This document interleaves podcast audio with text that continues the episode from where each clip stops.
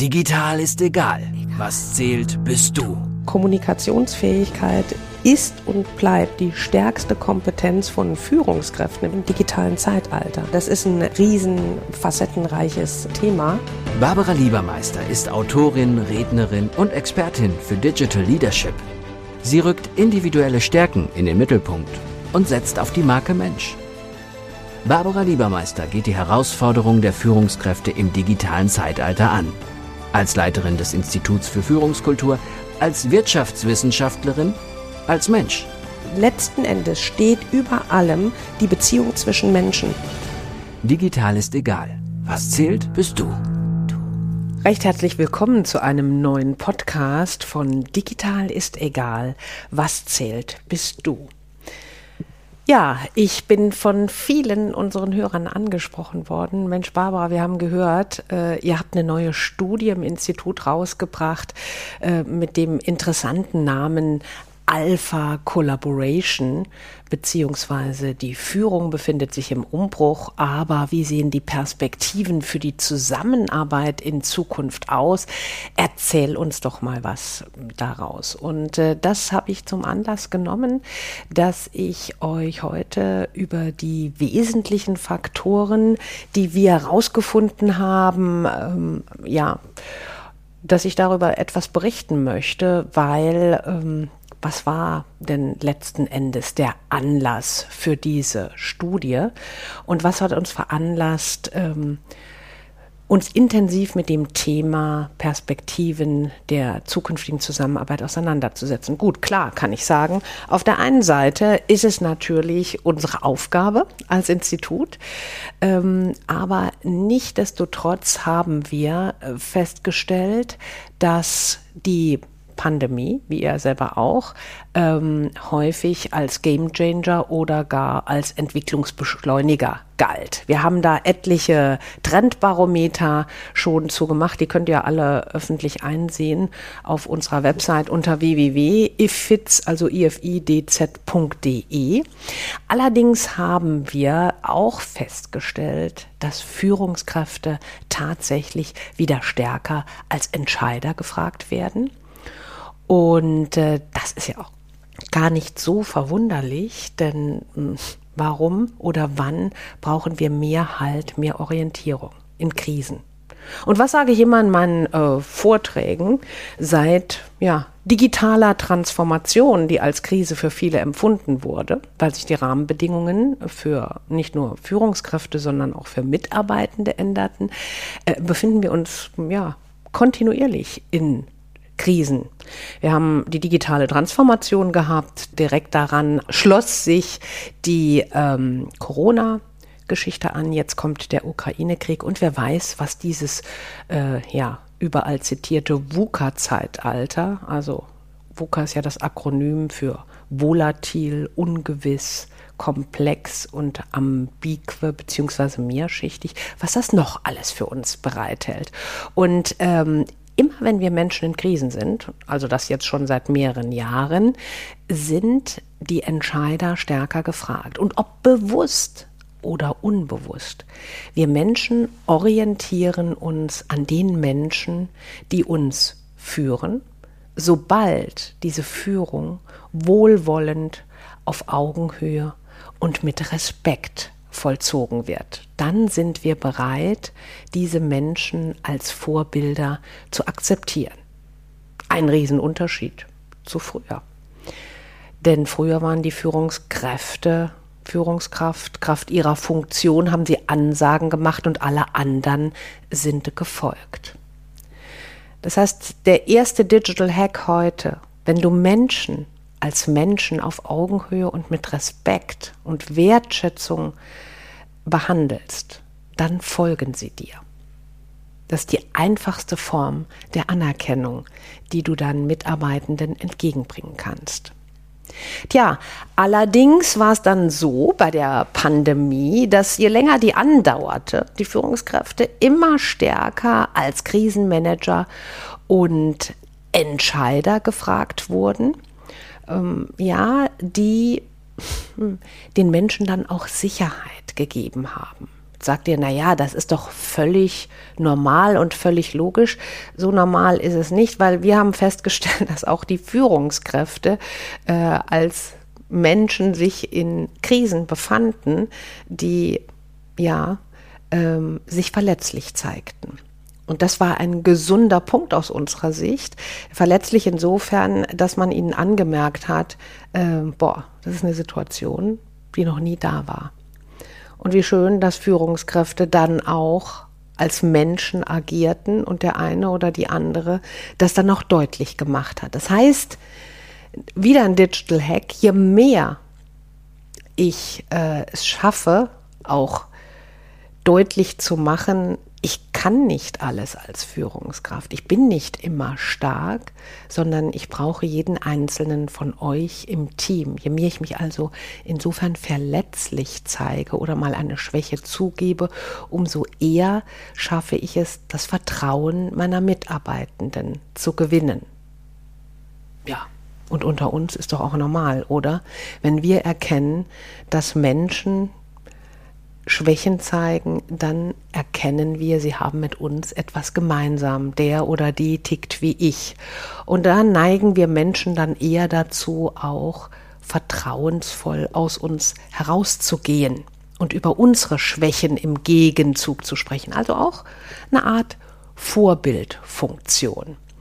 So, und wir haben uns tatsächlich die Mühe gemacht und haben dann auch noch den Befragungszeitraum der Studie verlängert. Also final kommen wir auf 482 ausführliche Online-Fragebögen-Ergebnisse. Äh, Aber ähm, ich habe mir darüber hinaus doch die Mühe gemacht, ähm, ich glaube, 50 tiefergehende Interviews waren es zum Schluss mit einzelnen Führungskräften zu fragen. So, und äh, was sind die Ergebnisse? Ja, zuerst mal, dass die Führungskraft zukünftig stärker als Sinnstifter und siehe da als Beziehungsmanager gefragt ist. Gut, das erklärt sich natürlich daraus, dass äh, ja, wir Menschen Orientierung suchen, wie ich eben schon gesagt habe. Orientierung suchen wir auch dahingehend, dass ich sage, ey, wo ist denn meine Rolle im Team? in unserer Abteilung. Weil je eher ich weiß, wie wichtig Schrägstrich, was meine Rolle ist und was ein anderer vielleicht gar nicht so kann wie ich im Team. Also wie wichtig ich bin, wie, wie viel Berechtigung ich im Team habe, umso eher bin ich auch motiviert, da Gas zu geben. Das meine ich als Führungskraft an den Menschen Sinn zu geben. Wie mache ich das als Führungskraft? Ich gehe häufig dazu über, dass ich äh, zu den Menschen sage, naja, ähm, mach doch einfach mal, setz doch mal ein Tool ein, fragt sie doch einfach mal, ey, was fandet ihr toll, cool in den letzten zwei Jahren? Was haben wir als Team gut hingebracht? Was fanden wir nicht so gut?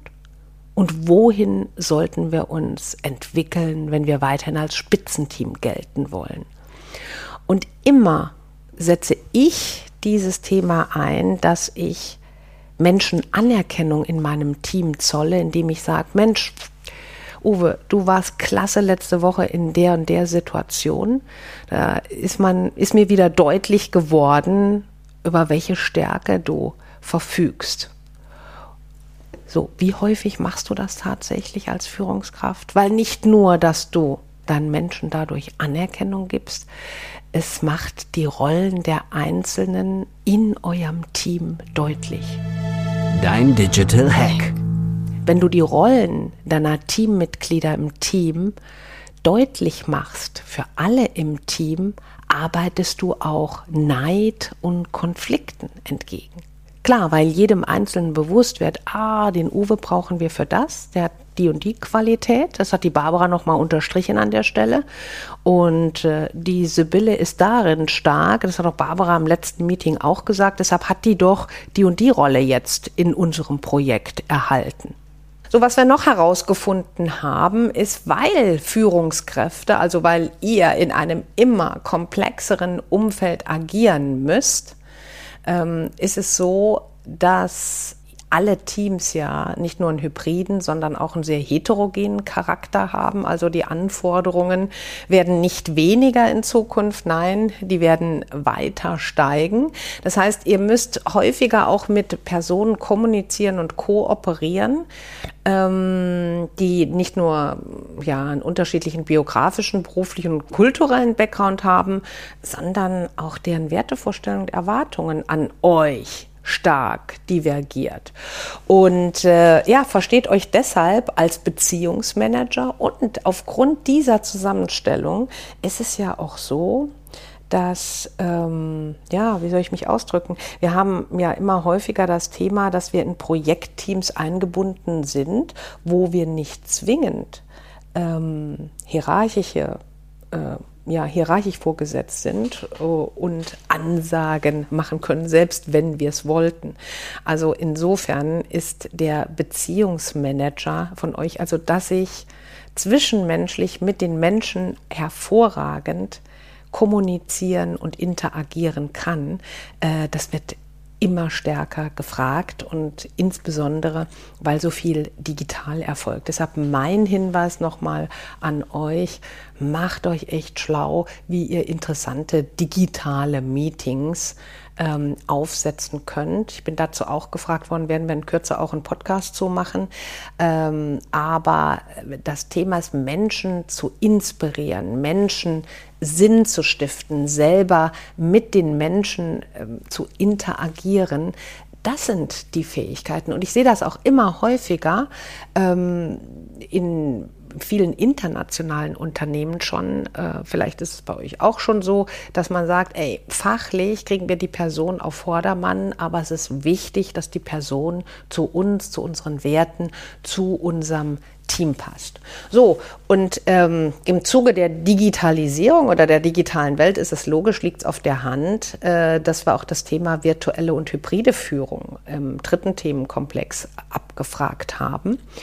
Und ähm, das Interessante ist, was unsere Studie ergeben hat, dass viele Führungskräfte tatsächlich das Führen auf Distanz als notwendiges Übel erachten.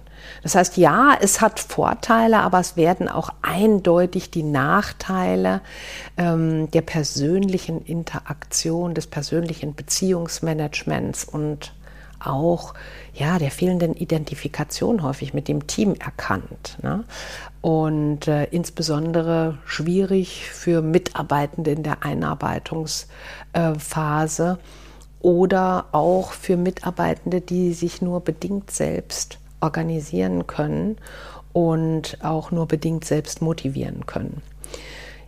Insofern liegt es auf der Hand, dass Führungskräfte primär Risiken im Beziehungsbereich in Zukunft sehen. Also die Menschen, die in der Vergangenheit sehr nach Zahlen, Daten, Fakten und zielorientiert gearbeitet haben, die Mitarbeitende oder Kollegen und Kolleginnen eher als Mittel zum Zweck oder als Tool gesehen haben, die werden in Zukunft Schwierigkeiten haben, Menschen von sich selber zu begeistern.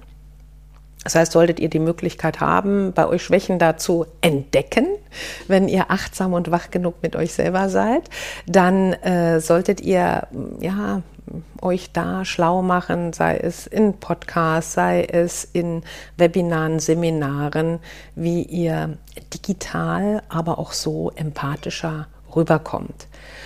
Ja, und dann haben wir festgestellt in der Studie, dass das Selbstbild und der Fremdbild, das Fremdbild der Führungskräfte wirklich heute unterschiedlich ist, vielleicht unterschiedlicher äh, denn mehr. Und was wir sogar erkannt haben, dass der Kontrollverlust bei Führungskräften sehr stark vorherrscht und äh, diese Angst, haben wir gesagt, ist natürlich nachvollziehbar. Sie sind ja auf der einen Seite verantwortlich nach wie vor für ihren Bereich. Sie sind konditioniert aus der Vergangenheit. Ey, du hast die Kontrolle alleine, die Verantwortung alleine.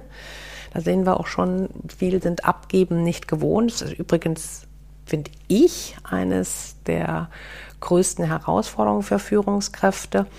Und ähm, dass natürlich auch die Leistung von Führungskräften stets an der Leistung des gesamten Teams der Mitarbeitenden ähm, gemessen wird. So, ähm, außerdem, hm, ich kann vertrauen und loslassen.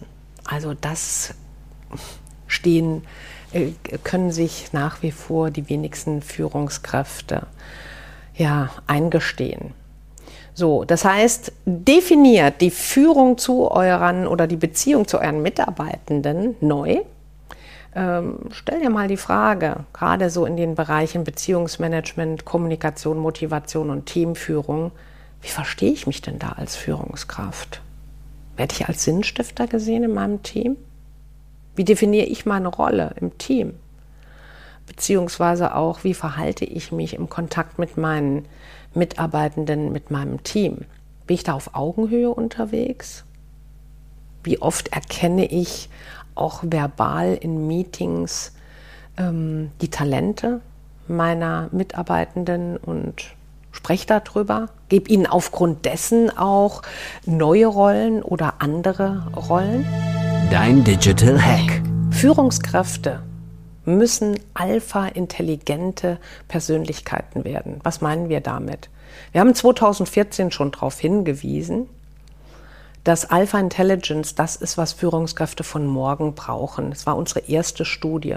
Sie müssen super vernetzt sein und denken.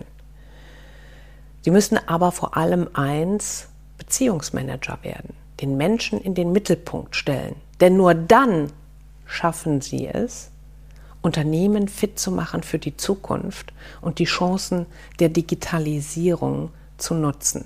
Tatsache ist, Führungskräfte agieren in einem immer komplexeren Umfeld und Führungskräfte müssen zunehmend bereichsübergreifende Teams führen.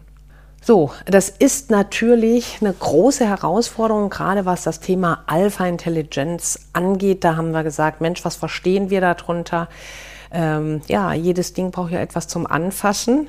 Und wir sagen, eine alpha-intelligente Persönlichkeit ist eine Persönlichkeit, die über eine hohe Persönlichkeitsintelligenz verfügt. Das heißt, das Selbstverständnis für sich selbst, Stärken als auch Schwächen ist wichtig. Die Stabilität, in dem Zusammenhang, was tust du für deine mentale Stärke, die Veränderungsfähigkeit, das Thema Mut, Umsetzungsfähigkeit, aber auch Neugier und Dinge ganzheitlich zu betrachten. Die Beziehungsintelligenz umschließt die Themen, na klar, Vernetzung, Empathie, die Marke Ich, die Offenheit aber auch, und da auch wieder bezogen auf Stärken und Schwächen und was ich schaffe mit meinem Team. Und äh, letzten Endes diese Alpha Digitality oder Digitalintelligenz, die beinhaltet natürlich schon den Zukunftsblick, die Technologie, die Digitalkompetenz und die Interdisziplinarität. Wobei Digitalkompetenz, ich möchte in einem Zusammenhang mal darauf hinweisen, diese Digitalkompetenz heißt für mich nicht, dass jeder programmieren muss oder jeder ähm, ja, die digitale Intuition der Nachfolgegeneration beherrschen muss. Es gibt so eine gewisse Basisausrichtung. Wie ist meine Haltung zu neuen Technologien? Was ist mein Verständnis um diese und wie verhalte ich mich damit? Das heißt, wenn ich einfach nur offen bin und neugierig, initiiere ich zum Beispiel mit meinem Team in regelmäßigen Abständen ähm, Dinge rund um innovative Trends, von mir aus digitalen oder technologischen, und ich lasse jemand aus meinem Team dazu sprechen, dann ist das für mich oder du wirst unweigerlich und dein Team auch digitale Kompetenz aufbauen. Aber es ist eher dieses Zeigen und dieses natürliche damit umgehen, aber auch das nachhaltige Verfolgen dann, was eine Digitalkompetenz in sich birgt. Ja.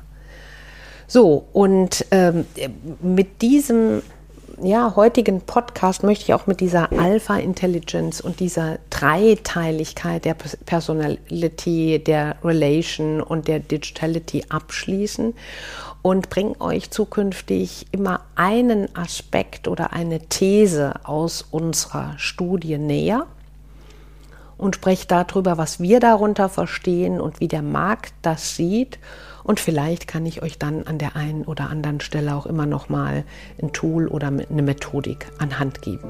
Würde mich freuen, wenn ihr auch in Zukunft dabei seid und bei Fragen ihr wisst, wo ihr mich findet. Ja, viele Grüße und bis bald. Digital ist egal. Was zählt, bist du. Barbara Liebermeister geht die Herausforderungen der Führungskräfte im digitalen Zeitalter an.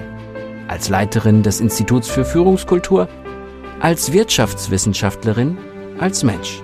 Letzten Endes steht über allem die Beziehung zwischen Menschen. Digital ist egal, auch im Buchhandel und bei Amazon. Wenn du mehr wissen willst, www.barbara-liebermeister.com